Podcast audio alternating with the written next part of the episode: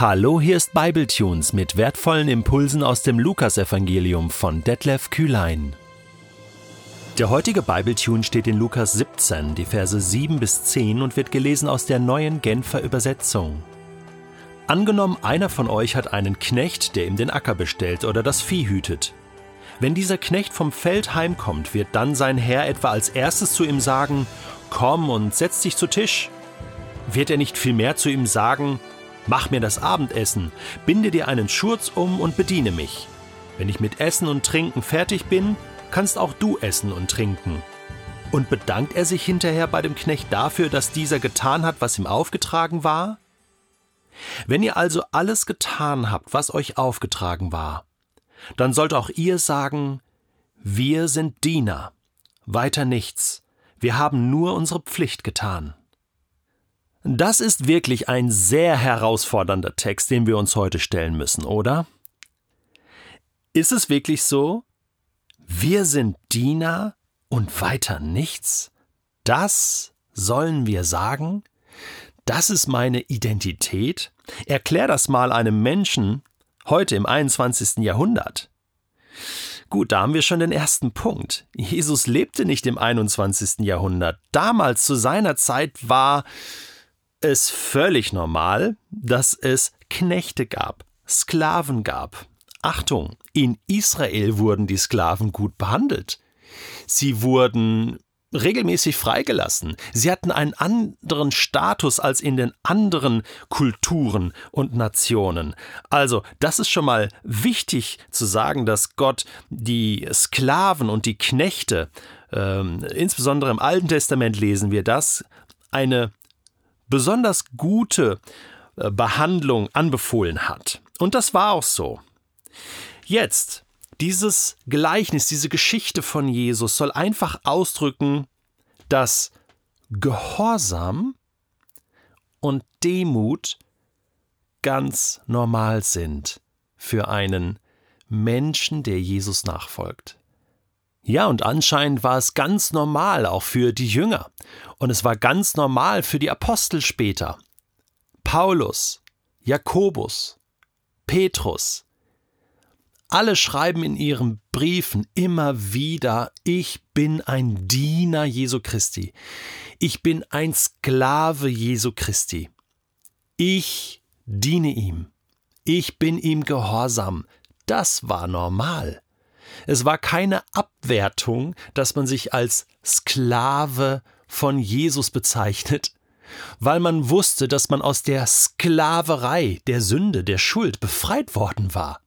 Durch Gottes Macht, durch Gottes Befreiungs- und Erlösungstat.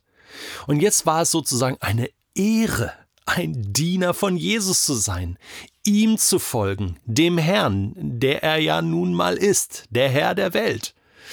Und deswegen ist es eine Ehre.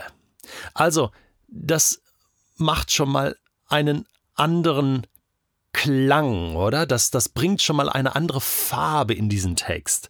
Eine Ehre, ihm zu dienen. Und jetzt kommt noch etwas dazu. Selbst Jesus sagt in Markus 10,45 zum Beispiel, dass er gekommen ist, um zu dienen, Gott kommt als Diener, also er ist allen voran ein Diener. Ist es nicht er, der, nachdem er den ganzen Tag gearbeitet hat als Diener, Menschen geheilt hat, für seine Jünger gesorgt hat, gelehrt hat, immer ansprechbar war, dann am Abend sich den Schurz umbindet und noch seinen Jüngern die Füße wäscht, Johannes Kapitel 13? Er macht es ja vor, was es heißt, dass ein König dient. Warum tun wir uns so schwer damit zu sagen, wir sind Diener Gottes? Nein, das sollte uns nicht schwerfallen, weil Gott selbst ein Diener ist. Willkommen im Club. Gott ist nicht der, der etwas Unmögliches von uns erwartet, sondern er lebt es uns vor. Und wir sprechen ja auch von dienender Leiterschaft. Das heißt, das heißt, wenn ich mit meinen Mitarbeitern unterwegs bin, dann versuche ich ihnen zu dienen. Auch da bin ich Diener, obwohl ich leite. Verstehst du, das ist alles auf den Kopf gestellt. Und das ist der Atem und der Spirit, den, den wir in der Bibel finden und den wir, den wir selbst immer wieder einatmen müssen und beherzigen müssen in unserem Umfeld. Jesus, unser Vorbild als Diener, und er macht hier deutlich, eigentlich redet er von sich selbst.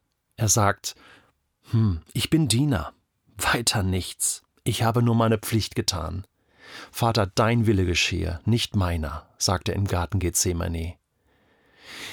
In deine Hände befehle ich meinen Geist. Bis zum Schluss zieht er das durch. Und er erwartet keinen Dank. In Vers 9 sagt Jesus, und bedankt er sich hinterher bei dem Knecht dafür, dass dieser getan hat, was ihm aufgetragen war? Das ist eine rhetorische Frage. Die Antwort ist nein. Der Herr hat sich damals nicht bedankt. Aber es geht darum, erwarte ich Dank? Tue ich das, was ich tue, weil ich Dank erwarte, oder tue ich es aus Dankbarkeit? Ha, das ist doch ein Riesenunterschied, oder? Ja, ein gewaltiger. Tue ich es, weil ich etwas erwarte, oder tue ich es, weil ich schon bekommen und empfangen habe? Jesus dreht das hier um. Und natürlich ist meine Identität nicht nur, dass ich Sklave bin. Jesus redet hier von Gehorsam, von hey, es ist normal. Es ist normal. Du tust, was dein Herr Gott dir sagt. Das ist normal. Aber natürlich redet das Neue Testament und auch Jesus davon, dass Gott ja unser Vater ist und dass wir Kinder sind. Natürlich ist das meine Identität, dass ich Gottes Sohn bin, Gottes Kind bin. Und das bist du auch.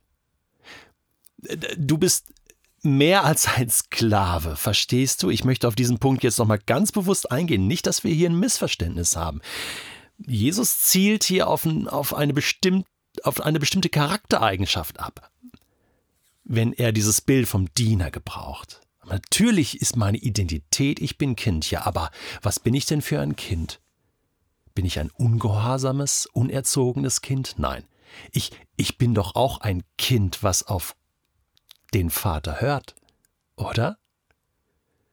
Also, also der Punkt bleibt der gleiche, ob ich nun Kind bin oder Sklave. In beiden Fällen geht es darum, dass der Vater erwarten darf, dass ich gehorsam bin und demütig bin. Und so schreibt zum Beispiel Paulus im Römerbrief Kapitel 8 ab Vers 14 folgendes. Ihm ist völlig bewusst, er ist ein Diener von Jesus, das hat er an vielen Stellen betont, aber jetzt schreibt er folgendes. Alle, die sich von Gottes Geist leiten lassen, sind seine Söhne und Töchter. Denn der Geist, den ihr empfangen habt, macht euch nicht zu Sklaven, so dass ihr von neuem in Angst und Furcht leben müsstet. Er hat euch zu Söhnen und Töchtern gemacht, und durch ihn rufen wir, wenn wir beten, aber Vater. Ja, der Geist selbst bezeugt es uns in unserem Innersten, dass wir Gottes Kinder sind. Wenn wir aber Kinder sind, sind wir auch Erben, Erben Gottes und Miterben mit Christus. Dazu gehört allerdings, dass wir jetzt mit ihm leiden, dann werden wir auch an seiner Herrlichkeit teilhaben. Halten wir diese Spannung aus wie Jesus, der in dem Bewusstsein gelebt hat, dass er Sohn ist, aber alles getan hat wie ein Diener und sich selbst hingegeben hat im Gehorsam und in Demut, ich bin von Herzen demütig und sanftmütig, lernen wir von Jesus, lassen wir die Herausforderung zu, kommen wir runter von unserem hohen Ross, kommen wir runter von dieser Einstellung, ich erwarte etwas von Gott, Gott muss mir etwas zurückgeben, er wird es tun. Er wird uns auch auf die Schulter klopfen. Und er wird uns auch sagen, das hast du gut gemacht. Natürlich. Wir sind seine Kinder. Aber ich möchte leben. Gehorsam und demütig. Und dazu möchte ich mich heute wieder neu entscheiden.